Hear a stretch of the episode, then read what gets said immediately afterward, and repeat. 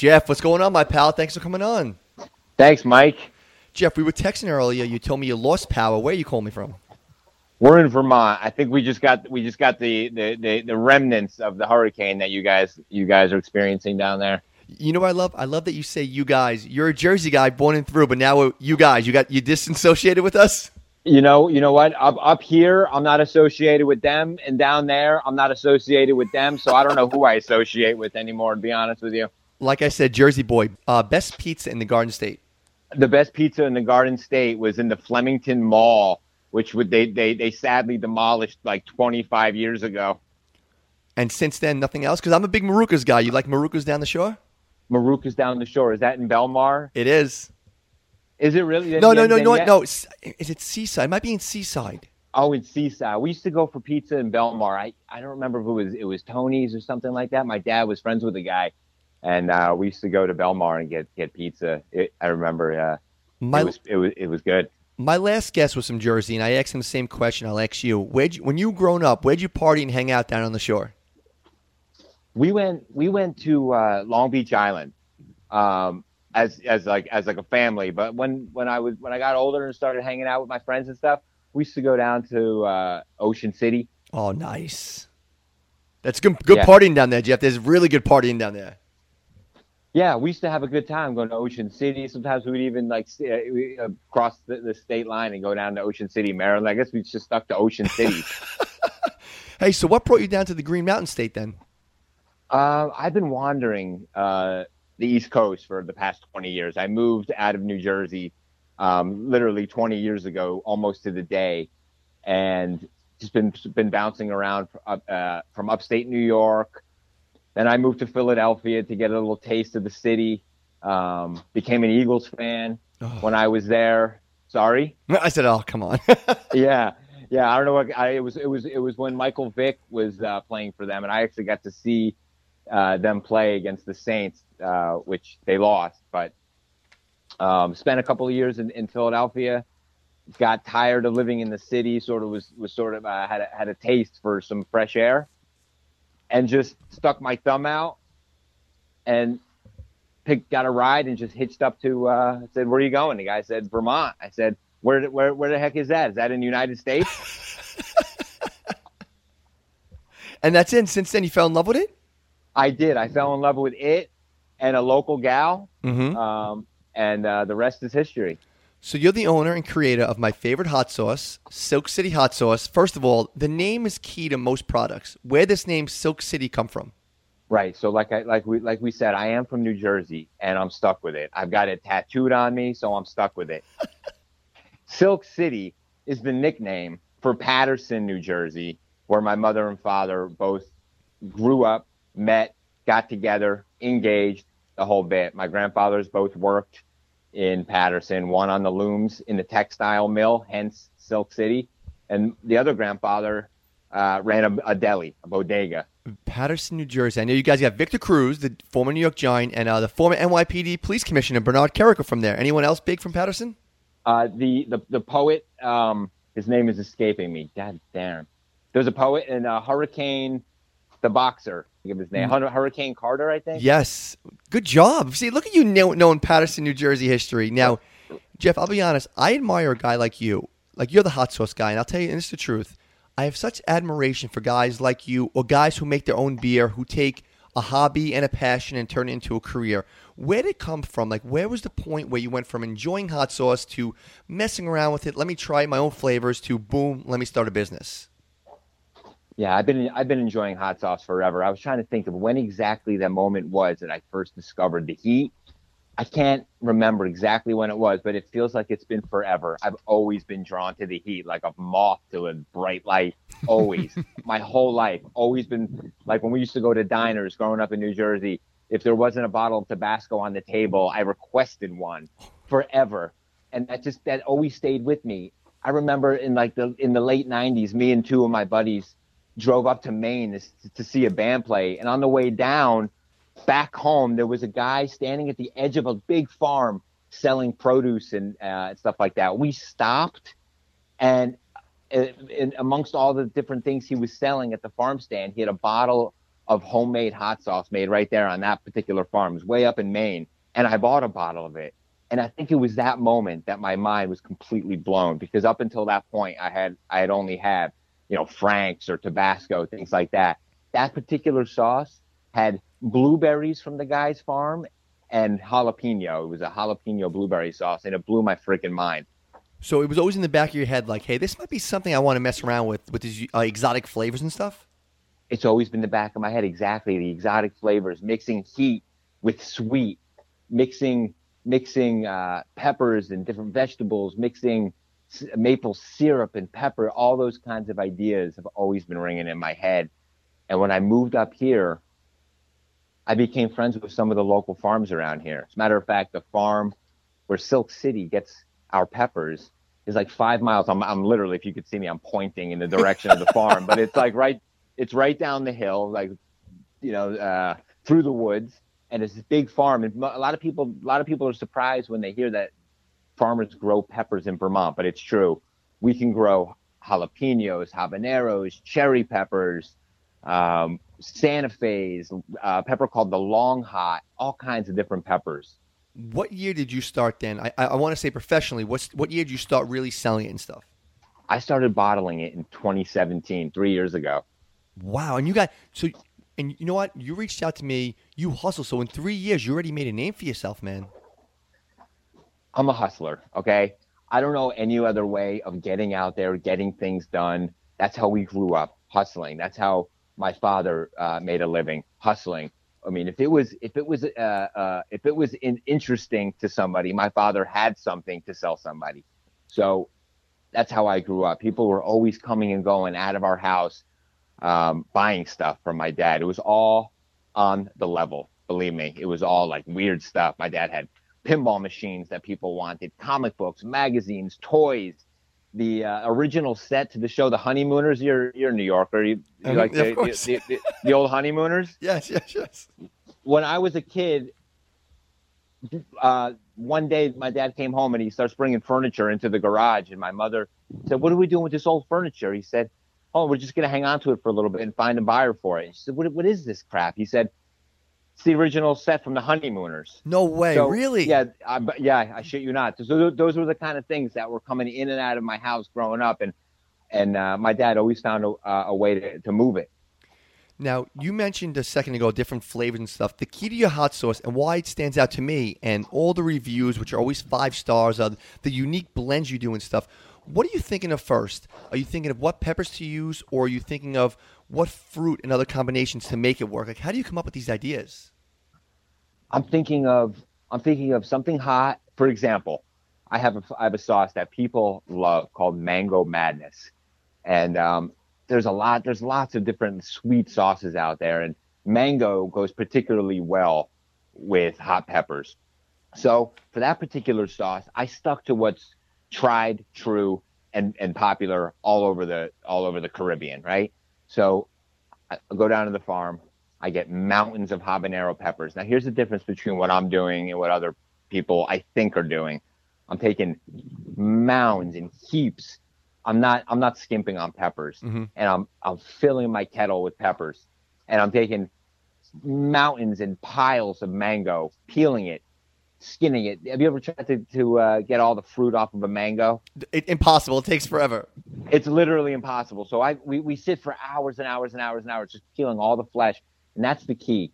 It's fresh, real ingredients. This isn't this this isn't like a like a like a vat of vinegar with like a like a, a couple of drops of of uh, pepper extract thrown in for good measure. This is all real ingredients, real food.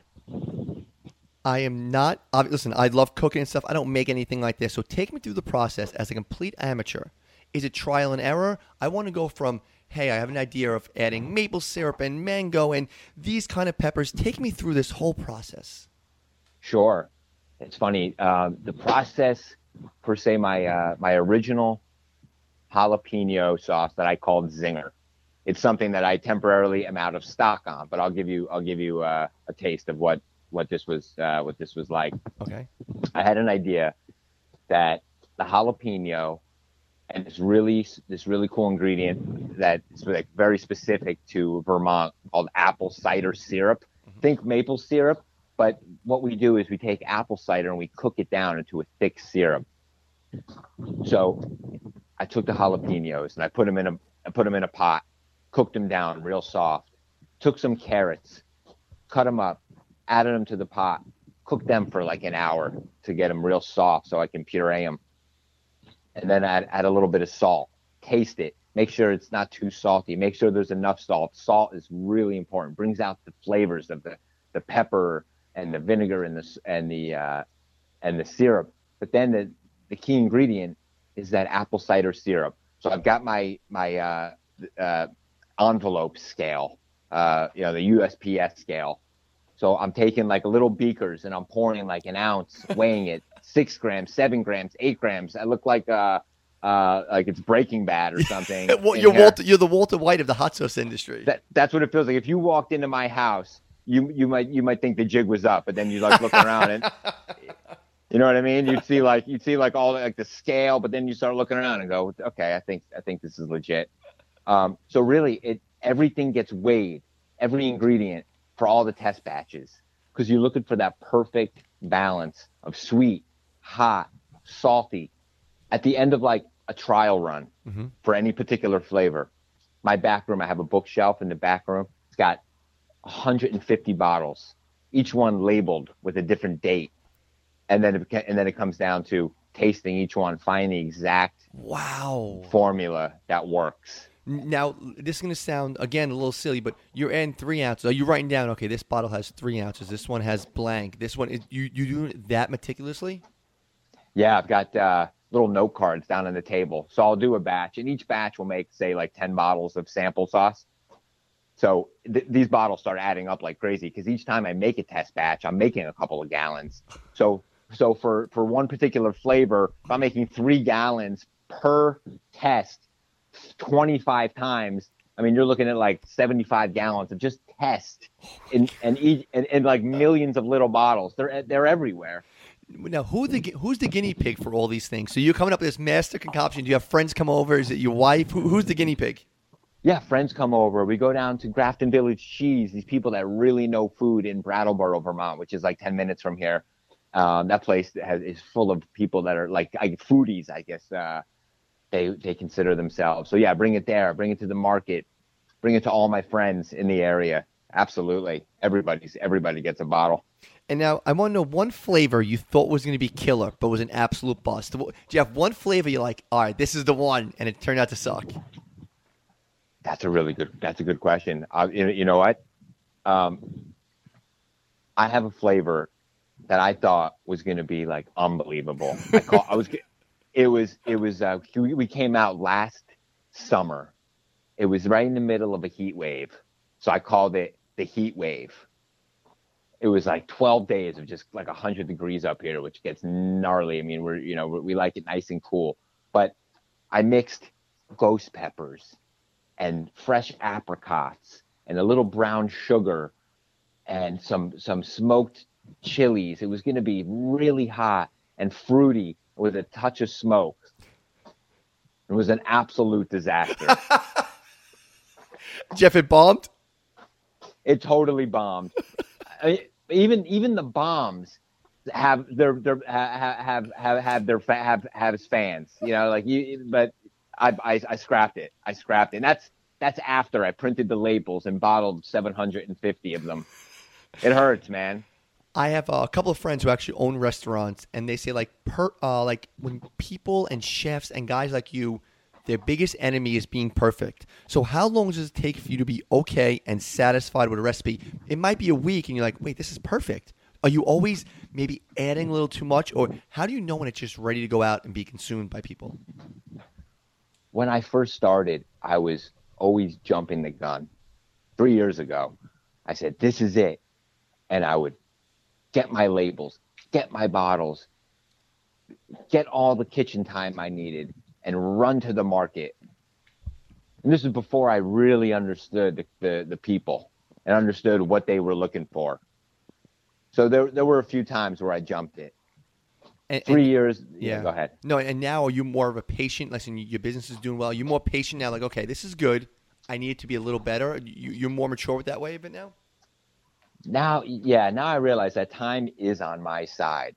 That the world isn't going anywhere. We've had a we've had a, a child in the past 11 months, and that's given me a perspective on on life because here I was thinking we have to plow forward and get to the end zone like yesterday. But now with a little one at the house, I realize that we've got like at least 18 years of just prepping this little person to get ready for the world. So if it takes me a few extra months to perfect a flavor, then so be it. You're confident enough to make a sauce and go down and sell it. You're putting your brand on it. You, you, you preach like this is a family business. When you make this product, Jeff, and you go down to the market, how do you expand from the local Vermont market to now you're selling it? You have amazing shows that you sponsor. You have people buying it from all over the country. Where did the confidence come from, and how do you know just to sell it? Like, how do you get the word out? Mike, to be honest with you, the hot sauce world is unbelievable right now. There's so many cool guys, great sauce companies coming up with a million different really cool flavors, some great and some okay and everything in between. So the market is just completely inundated, man. And I've always I've always learned to think outside the box. And so I had so I so I stopped to think, what what do I do? What do I enjoy? And the reason we're talking is because I enjoy you, by the way. Um, Thank you. I th- yeah, I think your show is fantastic. I listen to I listen to podcasts while I'm making sauce. So I'm thinking, well, if I enjoy podcasts and I make hot sauce and I enjoy hot sauce, then I know you guys enjoy and like hot sauce too. so so it's you know it's and it's hard to find the exact person that you can relate to. So one day it clicked. Who do I relate to? Mike Safo's listeners.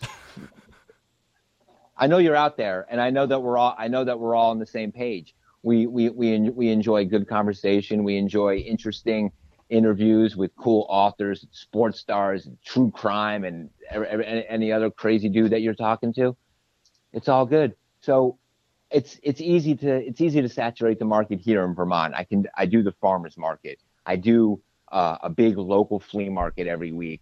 I I, uh, I, I introduce myself to all the local health food stores and general stores. I mean, the general store in my own town uh, has been there since the 1790s. Wow. And uh, I'm on the shelves there, and that's what's that's what's great about Vermont. It's cool. I encourage everybody to come up here and visit. It's a really cool, old-fashioned state um, where you know there there's there isn't there there aren't any big box stores. There are no shopping plazas. There are no malls. All that stuff doesn't exist up here. So I can literally drive around in my suburban and just pull up in front of every general store and walk in, introduce myself, old school style. How are you? I'm Jeff Levine. This is my hot sauce, Silk City hot sauce. You know, we're named after Paterson, New Jersey, where my ancestors come from. And you know, and they say, "Oh, that's great. Where are your peppers grown?" People up here know what questions to ask. Mm-hmm. So I tell them, you know, the the uh, the Dutton farm, and everybody knows the Duttons. I mean, they've been here for like 50, you know, 50 generations growing vegetables down in Newfane, uh, so they know it's legitimate. Um, people up here do, and I, they say, "Oh, great, George grows your pepper." I mean, they know they know the guy's first name that That's grows my crazy. Peppers. Yeah, George.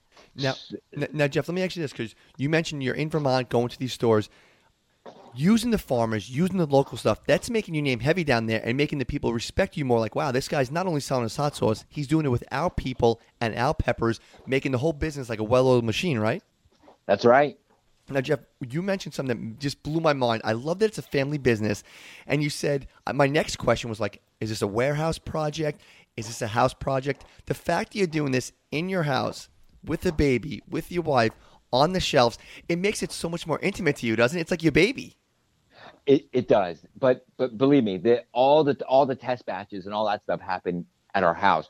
But the manufacturing of the sauce itself mm-hmm. happens at a commercial kitchen that I rent, um, which there are a few of in Vermont that that small producers like myself can use, um, you know, for a daily rate.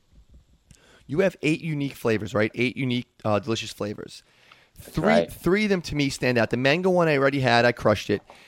The dragon, this one, I'll tell you what really stood out to me. Now you can tell me about the peppers, but what like is really eye opening? Vermont maple syrup. You don't really see that. Is that like a thick hot sauce? Tell me about the dragon sauce.